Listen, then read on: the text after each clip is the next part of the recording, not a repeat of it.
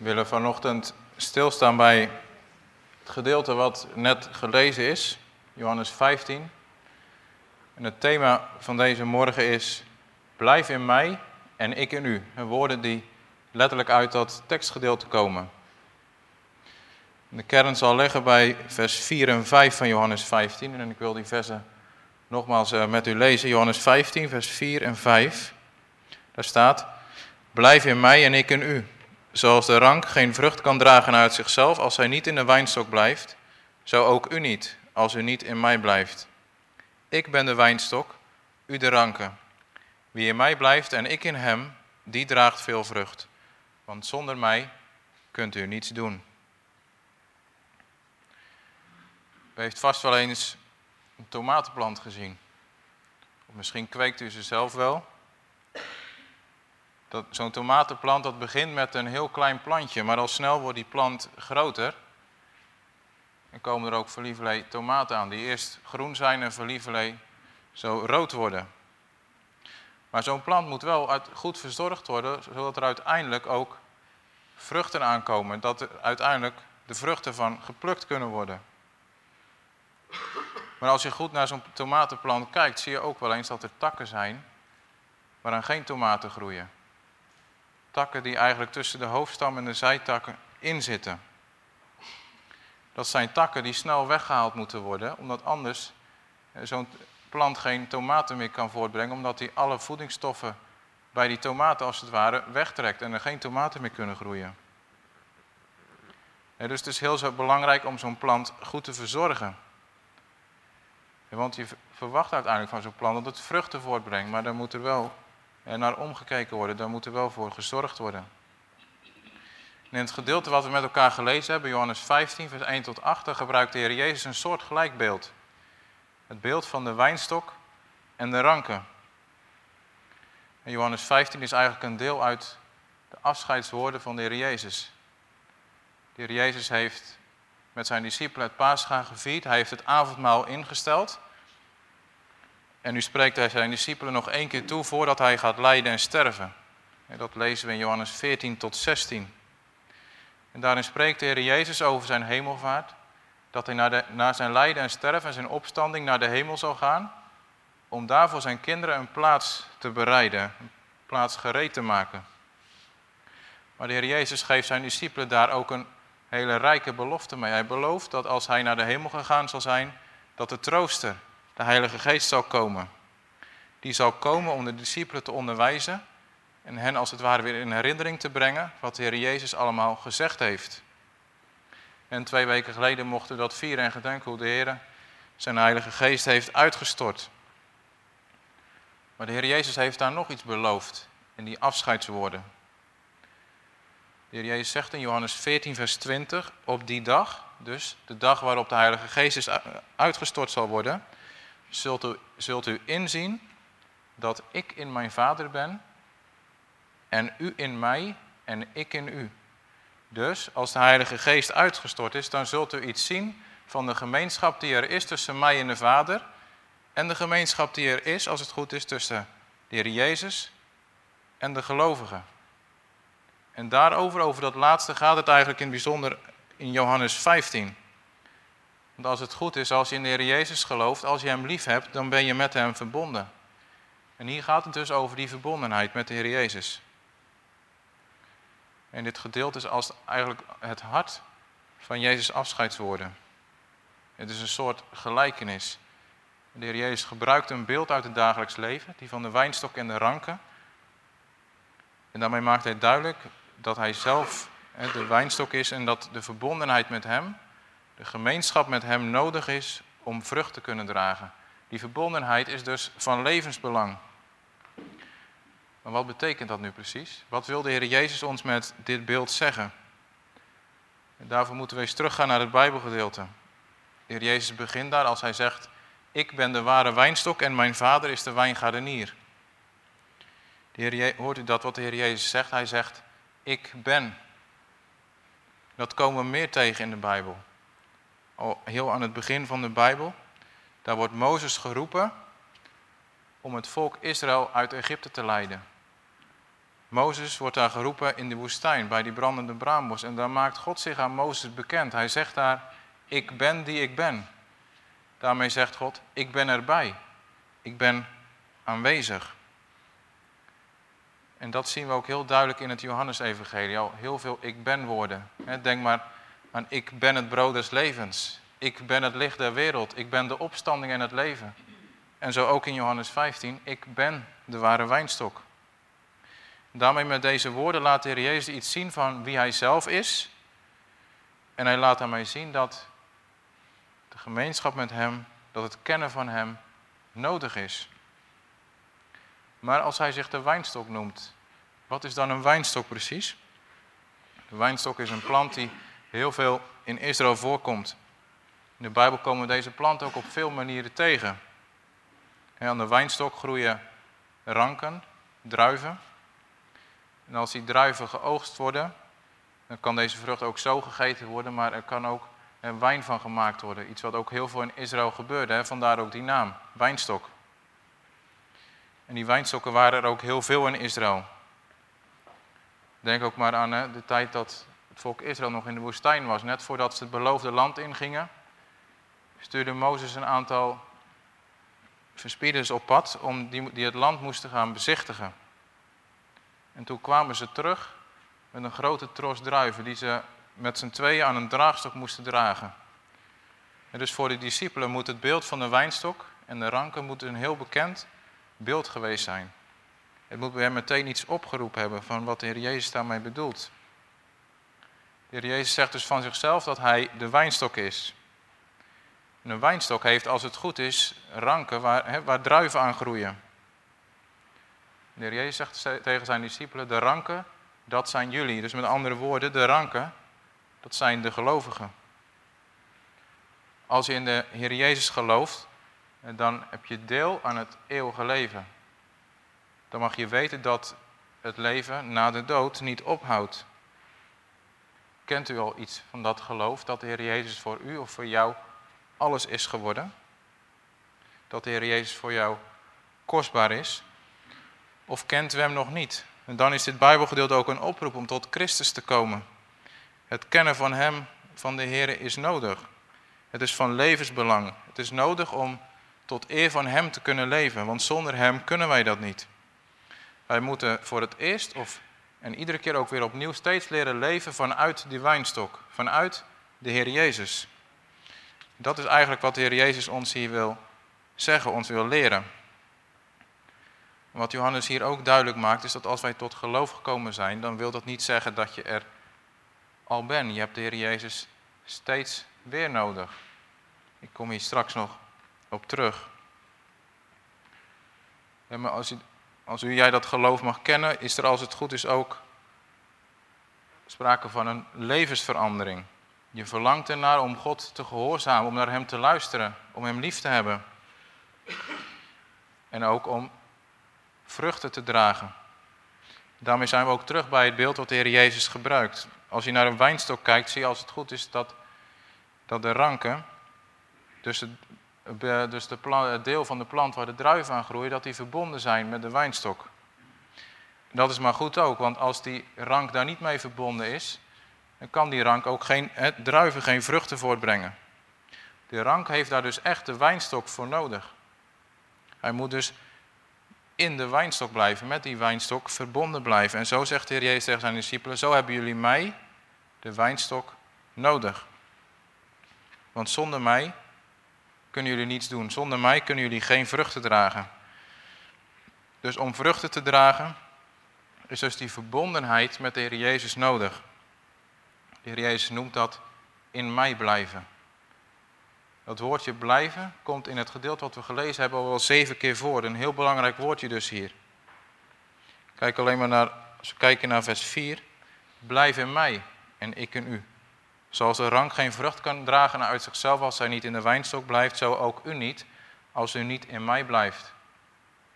En verderop in vers 5, wie in mij blijft en ik in hem, die draagt veel vrucht. Vers 6, als iemand niet in mij blijft, wordt hij buiten geworpen, zoals de rank en verdord. En ook in vers 7 zien we dat woordje terug.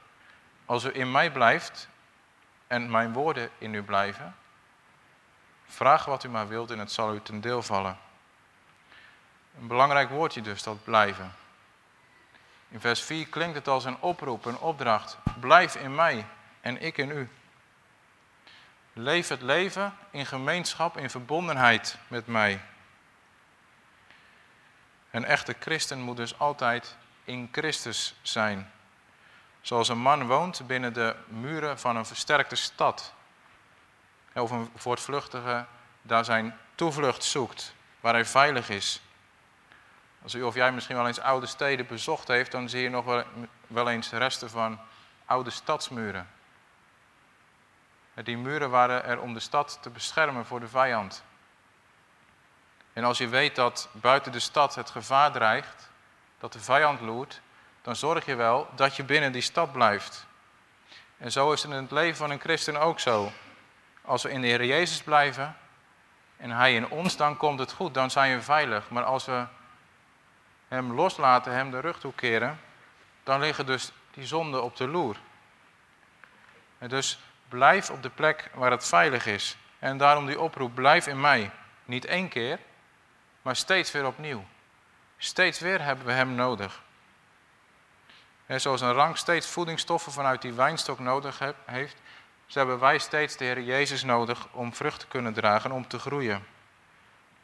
Als je rank bijvoorbeeld een dag eh, los zou kunnen maken van die wijnstok, dan gaat het niet goed. En dan kan die rank geen vruchten meer voortbrengen. En dit maakt ons duidelijk dat als wij tot geloof gekomen zijn en de Heer Jezus door genade hebben leren kennen, dat we Hem nog steeds weer nodig hebben. Het wil niet zeggen dat als we tot geloof gekomen zijn, dat we Hem niet meer nodig hebben. Dat je kan zeggen van, ik heb het geloof op zak, nu ben ik gearriveerd. Nu ben ik dus volkomen heilig. Dat is niet wat de Heer Jezus hier zegt. We blijven Hem steeds nodig hebben om tot eer van Hem te leven. Je verlangt er wel naar om heilig te leven, maar je merkt dat je nog steeds je zwakheden hebt. Paulus die zegt dat ook. Hij heeft met zijn eigen zwakheden te maken, maar tegelijkertijd verlangt hij ernaar om heilig te leven. Ik jaag ernaar of ik het ook grijpen mocht. En in de Bijbel zien we ook heel veel voorbeelden van mensen die de Heer, dicht bij de Heer leefden, hem kenden en hem lief hadden. Maar tegelijkertijd waren er ook momenten dat ze niet dicht bij de Heer leefden. Denk maar bijvoorbeeld aan David. En David, hij wordt de man naar Gods hart genoemd. Zien we al, daarin zien we iets van zijn leven met de Heer. Zien we al in de psalmen hoe hij God dankt, hem aanbidt, hem prijst. Psalmen waaruit zijn geloof en zijn vertrouwen blijkt. Maar ook zijn vragen en twijfels. Ook psalmen waar hij in, waarin hij zijn zonde beleidt en om vergeving vraagt. En denk maar aan zijn zonde met Bathsheba, dat hij overspel pleegt met de vrouw van Uria.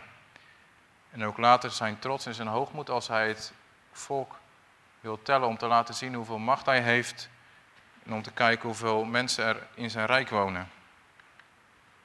En kijk ook maar eens naar Petrus. Hij zei tegen de Heer Jezus. U bent de Christus, de Zoon van de levende God. Hij beleed hem als de Messias. In het volgende moment is hij voor de Heer Jezus als het ware een sta in de weg, een struikelblok. Als hij de Heer Jezus wil tegenhouden om de lijdensweg te gaan. En later verloochent hij zelfs de Heer Jezus. Dus daarin zien we hoe belangrijk het is om met Hem verbonden te zijn. Maar wat betekent dat nu concreet, praktisch? Waaruit blijkt die verbondenheid dan? In dit vers wat we gelezen hebben, wordt dat niet meteen duidelijk. Er wordt alleen de oproep gedaan, blijf in mij. Maar als we een stukje terugbladeren in Johannes 14, dan staat er, wie mijn geboden heeft en die in acht neemt, die is het die mij lief heeft. En ook in Johannes 15, als u in mij blijft en mijn woorden in u blijven. En dus het gaat dus om het bewaren van Gods woord en Gods geboden. Dicht bij Gods woord en Gods geboden blijven en dicht daarbij leven. In Psalm 119 wordt dat ook zo heel treffend verwoord. Ik heb in mijn hart uw reden, dat is uw woord, uw wet weggelegd. Waarom? Omdat ik mij mocht wachten voor de zonde. Dus dicht bij Gods woord en geboden leven bewaart ons voor veel zonde. En daarbij zijn hè, Gods woord en ook het gebed heel belangrijk. Dat hebben wij nodig om vruchten kunnen dragen. Denk maar aan dat kinderliedje. Lees je Bijbel, bid elke dag dat je groeien mag. En de Bijbel is de manier waarop, een van de manieren waarop God tot ons spreekt. Uit onderzoek blijkt dat mensen in Nederland de Bijbel, ja, dat er best mensen zijn die de Bijbel belangrijk vinden. 33% van de mensen in Nederland leest de Bijbel elke dag, een paar keer per week of één keer in de week. Maar dat is wel sterk afgenomen, want dat waren cijfers uit 2017. In 1996 was dit nog 54%. Zo'n 20% meer. En wij leven in een jachtige tijd, een tijd waarin iedereen het druk heeft. Is dat niet het grote gevaar voor onze tijd, dat we door, door we zijn druk met van alles en nog wat, maar we vergeten daardoor Gods woord te lezen. We gunnen er ons bijna de tijd niet voor. Terwijl het juist het Bijbel lezen en gebed momenten van rust en bezinning kunnen zijn, maar momenten waarop we ons kunnen richten op God, op zijn woord. In de Bijbel kunnen we, daarin kunnen we juist God leren kennen hè, en steeds ook steeds beter leren kennen. Laten we daarom ook niet, daar niet slordig mee omgaan. Gods woord is toch, we zongen het aan het begin van de dienst. Gods woord is een lamp voor mijn voet en een licht op mijn pad. Als we die lamp niet hebben, raken we snel van de goede weg af en verdwalen we. Dan liggen de zonden dus al heel snel op de loer. En het tweede wat belangrijk is, ik noemde het net al kort, het gebed. Het is belangrijk om verbonden te blijven met Christus. Zonder een gebed kan een christen niet leven, toch? Het gebed is dus de ademhaling van de ziel. Als, een mens, als de adem van een mens stopt of hij geen zuurstof meer krijgt, dan sterft hij. Zo is het gebed voor een christen dus broodnodig. Het is van levensbelang. Het is net als de bovenleiding van een trein. Als je een trein door het land ziet razen, dan zie je dat hij verbonden is met die bovenleiding. En die de trein van elektriciteit voorziet, zodat die trein kan blijven rijden. En zo is het gebed met eerbied gesproken ook. De, de verbinding die ons met God, uh, die ons met God blijft verbinden, en steeds weer opnieuw. Het gebed is dus een heel belangrijk kenmerk voor het leven van een christen. Dat zien we ook heel duidelijk in het leven van Paulus. Paulus, bij, wie ook zo'n grote verandering is opgetreden. Eerst was hij een vijand van God. Hij vervolgde de christenen naar Damascus. Maar op weg daar naartoe, om die christenen gevangen te nemen, verscheen de Heer Jezus aan hem. Saul, Saul, wat vervolg jij mij? En dit zorgde voor een hele verandering in zijn leven. Hij werd een christen omdat de opgestane Heer Jezus aan hem verschenen was op de weg naar Damascus. En dan stuurt, als hij, Paulus dus in Damascus is, dan stuurt de Heer Jezus een discipel van hem uit Damascus, Ananias, naar hem toe. Die moet dus naar Paulus toe gaan. En waarom? Wat staat er dan? Want zie, hij bidt. Dat is dus het gebed van Paulus. Is dus, dat laat ons dus zien dat er bij Paulus een verandering is opgetreden, dat hij bidt. Het gebed laat daarbij ook zien dat we ons afhankelijk weten van God. Dat we beseffen dat we Hem nodig hebben. Dat we Zijn hulp en bijstand nodig hebben. En zo mogen we iedere dag voor Hem neerknielen, Hem onze zonden beleiden en om vergeving vragen. En dat we, daarmee laten we ook zien dat we ons heil, onze verlossing, niet in onszelf zoeken, maar in de Heer Jezus Christus. Want daarmee erkennen en beleiden we ook dat we zelf midden in de dood liggen. En dat we God nodig hebben. En dan wil God ook laten zien dat we aan Hem genoeg hebben. Hem alleen hebben we nodig. Of vindt u, vindt jij dit moeilijk? Erkent u bij uzelf dat misschien alles graag zelf wil doen, dat we zelf alles willen regelen? je ziet het misschien wel eens bij kinderen, als ze wat groter worden, willen ze al heel snel dingen zelf doen. Het zit er al van jongs af aan in. We willen niet, we willen niet graag afhankelijk zijn. We willen niet graag geholpen worden. Als het zelf kan, als het zelf kunnen doen, vinden we dat net zo fijn. Maar zonder Hem kunnen we niets doen. Is dat ook uw ondervinding? Dat je het niet in eigen kracht kunt, dat je Hem daarin nodig hebt om tot Zijn eer te leven? het kan zijn dat, misschien bent u nog maar kort geleden tot geloof in de Heer Jezus gekomen. En dan gebeurt het weer dat je in je oude leven misschien wel terugvalt. In je oude zondige leven of zondige patronen. Je valt jezelf zo hard tegen. Je had er zo gehoopt dat die, op gehoopt dat die zonden nu verleden tijd zouden zijn. Maar je hebt er nog steeds veel last van omdat je nog, omdat je nog zelf als mens zwak bent.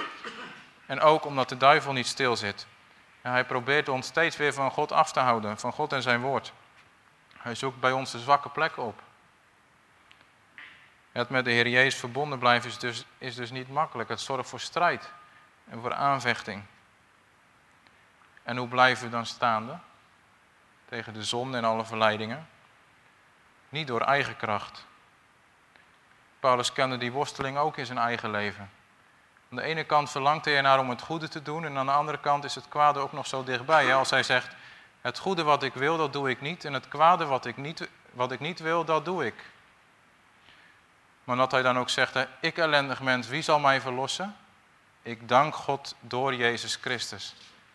Hij is degene die ons daarvan verlossen kan. Hem hebben we daarin nodig. Ziet u dat u daarin niet zonder hem kunt? Aan een wijnstok groeien prachtige druiven. Maar die wijnstok zelf ziet er niet heel mooi uit. Het knoestige hout van een wijnstok, daar kan een timmerman niet veel mee beginnen. Tegelijkertijd draagt die wijnstok wel een diep geheim met zich mee. Die wijnstok zorgt ervoor dat die ranke vruchten kunnen dragen. Heerlijke druiven. Hetzelfde geldt eigenlijk van de Heer Jezus. Jezaja zegt over hem, gestalte of glorie had hij niet. Als wij hem aanzagen was er geen gestalte dat wij hem begeerd zouden hebben. Tegelijkertijd ligt daarin bij de Heer Jezus wel het diepe geheim. Christus heeft de relatie tussen God en mens willen herstellen. Hij heeft de kloof die er was tussen, door de zonde, tussen God en mens, heeft hij willen overbruggen. Hij maakt het mogelijk dat we kunnen leven uit Hem, door Hem en tot Hem. En dan hebben we nog, wij zelf nog steeds te maken met onze zwakheden. Paulus heeft, daar zelf, heeft dat zelf, zoals ik net ook al zei, ook ondervonden. En dat hij zelf ook nog met zwakheden te maken had. Te denken valt ook bijvoorbeeld de doorn in zijn vlees waar hij over spreekt. En wat dat precies geweest is, dat weten we niet, daar zwijgt de Bijbel over. Maar Paulus die bidt of God die doorn in zijn vlees wil wegnemen. Maar God heeft dat gebed niet verhoord. Maar dan krijgt Paulus wel een heel mooi antwoord. Want als God een gebed niet verhoort, dan wil dat niet zeggen dat hij ons daarmee in de steek laat. Hoor maar wat God tegen Paulus zegt. Maar hij heeft tegen mij gezegd, mijn genade is voor u genoeg, want mijn kracht wordt in zwakheid volbracht. Daarom zal ik veel liever roemen in mijn zwakheden, omdat de kracht van Christus in mij wonen. Daarom heb ik behagen in zwakheden, in smadelijke behandelingen, in noden, in vervolgingen, in benauwdheden om Christus wil. Want wanneer ik zwak ben, dan ben ik machtig. Dus niet krachtig in eigen eer of in, uh, door eigen prestaties, maar we zijn zelf zwak, maar door dat God in ons wil werken, dat maakt ons sterk. Dan ben ik machtig. Is dat geen troost dat we het niet zelf hoeven te doen? Uit onszelf kunnen we het ook niet. Verwacht het daarom niet van jezelf, maar van Hem. En die oproep in vers 4, blijf in mij, die staat er, maar er staat ook nog wat achter. Blijf in mij en ik in u. Want hoe kunnen we in Hem blijven als Hij niet in ons blijft? De Heer Jezus bidt voor zijn kinderen of Hij ze wil bewaren voor het kwaad. Dat, zegt hij ook, dat zien we ook heel duidelijk bij Petrus, als de Heer Jezus zegt tegen Simon, tegen Simon Petrus. Zie, de Satan heeft u allen opgeëist om te ziften als de tarwe. Maar ik heb voor u gebeden dat uw geloof niet ophoudt. En laat daarom ons gebed ook zijn, ik wil in u blijven, heren. Blijf u dan in mij. Zonder u kan ik het niet. Verwacht het daarom niet van uzelf, maar van Hem alleen. Hij wil u helpen. Zonder Hem kunnen we het echt niet. Dan zeg je eigenlijk met Psalm 121. Ik sla mijn ogen op naar de bergen, van waar mijn hulp komen zal. Mijn hulp is van de Heere, die hemel en aarde gemaakt heeft. Leeft u al zo? In afhankelijkheid en in verbondenheid met Hem. Want een vraag die we ons vanuit dit gedeelte ook kunnen stellen, is waarvoor leven wij? Voor, wie, voor wie leeft u? Voor wie leef jij? Voor wie leef ik? De wereld zegt, ik leef voor mezelf. Het is toch belangrijk om plezier te hebben in het leven, om gelukkig te zijn. Ik wil zelf mijn leven indelen. Dat wij hier zijn, dat is puur toeval. Bij de dood houdt het op. dus pluk de dag, geniet van het leven. Laat ons eten, drinken, vrolijk zijn. Morgen sterven wij. Ziet u jij het ook zo? Dit is hoe wij er van nature, dus zoals we geboren, hoe wij erin staan. We zijn heel sterk gericht op onszelf. Of beleiden we het al mee? Door het geloof mag ik weten, ik ben niet meer van mijzelf. Ik ben het eigendom van de Heer Jezus Christus. Ik behoor Hem toe. Ik verlang er daarom ook naar om tot Zijn eer te leven, om in verbondenheid met Hem. Daarmee gaat het dus niet meer in de eerste plaats niet meer om mijzelf, maar het gaat om Hem. Het gaat er in de eerste plaats om dat God aan zijn eer komt. De eer die Hem toekomt. Genieten en plezier hebben zijn niet verkeerd. Ook als christen kun je genieten en plezier hebben, maar God is als het goed is op nummer 1 komen te staan. Om Hem draait het. En een leven met Hem, dat is het beste leven wat er is. Zo las ik ergens een leven van het geloof in de Zoon van God, is zonder vergelijking het voortreffelijkste leven. Dat is de mens, dat de mens in deze wereld leiden kan. Het is kalm, geregeld, rein en hemels. Het is nuttig en genoeglijk en alles wat aan het doel van het leven beantwoordt. Want daarom zijn we geschapen met dat doel om God te verheerlijken. En dat leven is dus ook nodig om goed te kunnen doen, want Hij is de bron en oorsprong van het, al het goed. bij Hem is die levensbron. Het geheim van een vruchtbaar leven ligt dus in de gemeenschap, in de verbondenheid met Christus. Zonder Christus kunnen we niets doen, maar met Christus, door de Heilige Geest, kunnen we echt vruchten dragen. door mij is bij u de vrucht te vinden. Een bekend spreekwoord is, aan de vrucht kent men de boom. Een gelovige herken je als het goed is aan zijn vruchten. Zo herken je een boom daar ook aan. Als je een boom peren ziet hangen, dan weet je dat is een perenboom en geen appelboom. Zo is het ook in het geestelijk leven. Een christen herken je als het goed is door zijn vruchten. Zijn vruchten in woord en daad. Of zijn, die, of zijn we ranken die verbonden zijn met de wijnstok, maar die geen vruchten dragen? Dat je slechts met je mond beleidt dat je christen bent, maar dat je er dus niet uit leeft. Dus met de mond zeg je ik ben christen, maar je hart is daar verre van. Voor die heeft de Heer Jezus in dit gedeelte een ernstige boodschap. Die zullen buiten geworpen worden en in het vuur geworpen worden. Het gaat vandaag wel over in Hem blijven en in Hem zijn. Maar aan hen die de Heer Jezus niet kennen, heeft de Heer Jezus ook een boodschap. Stop met een leven zonder God. Zoek de toevlucht bij Hem. Op deze manier leef je alleen maar voor jezelf. Zo heb je geen toekomst. Je komt niet tot het doel waarvoor de Heer u en jou geschapen heeft.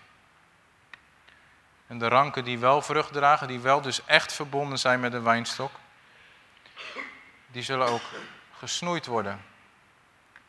En het doel van, snoeien, van het snoeien van een plant is dat het meer vrucht draagt, dat zo'n plant nog meer gaat groeien.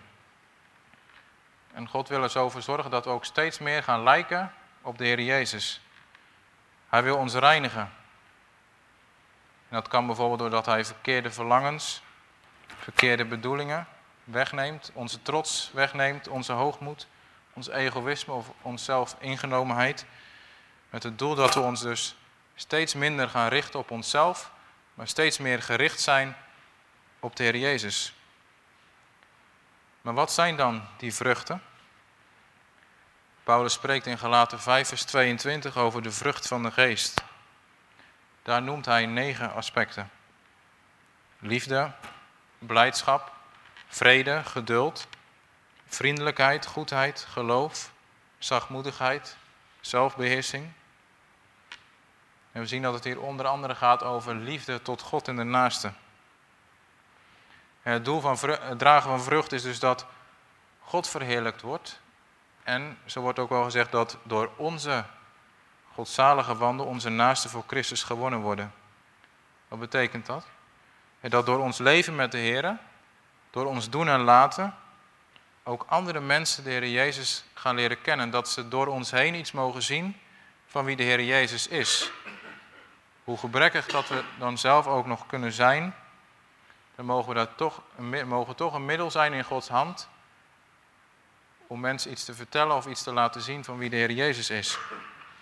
En daar hoef je niet per se dominee, evangelist of ouderling of pastor voor te zijn. Het kan heel eenvoudig op de plek waar de Heer ons roept. Ieder op zijn eigen plek. In ons gezin, op ons werk. Hier als gemeente in de contacten onderling. Wanneer we dit biddend mogen doen, in verwachting van Hem, dan wil en dan zal Hij het ook zegenen. Uw vrucht is uit mij gevonden. En dan zullen er op zijn tijd ook echt vruchten komen. Daar, daar staat hij zelf voor in. Blijf in mij en ik in u. En dat was het thema. Een rang kan geen vruchten dragen als haar kracht, haar leven en haar voedende sappen niet uit die wijnstok put. En wij kunnen geen vruchten dragen als wij niet putten uit de ware wijnstok, Christus. En laat ons dan het gebed zijn, zoals een lied ook zingt. Laat me in u blijven groeien, bloeien, o heiland die de wijnstok zijt. Uw kracht moet in mij overvloeien, of ik ben een wis verderf gewijd. Doorstroom beziel en zegen mij, opdat ik waarlijk vruchtbaar zij. Ik kan mijzelf geen wasdom geven, niets kan ik zonder u, o Heer. In uw gemeenschap kiemt er leven en levensvolheid meer en meer. Uw geest moet in mij uitgestort, de rank die u ontvalt verdort. Nee, Heer, ik wil van u niet scheiden. Blijf de u altijd, blijf gij de mijn. Uw liefde moet alom mij leiden. Uw leven moet mijn leven zijn. Uw licht moet schijnen in mijn huis, bij kruis naar kracht en kracht naar kruis. Dan blijft mijn ziel voor u gewonnen, dan wint mijn ziel door u in kracht. Het werk in nederigheid begonnen wordt dan in heerlijkheid volbracht. Wat in de windselen sliep ontbot en komt in het licht en rijpt voor God.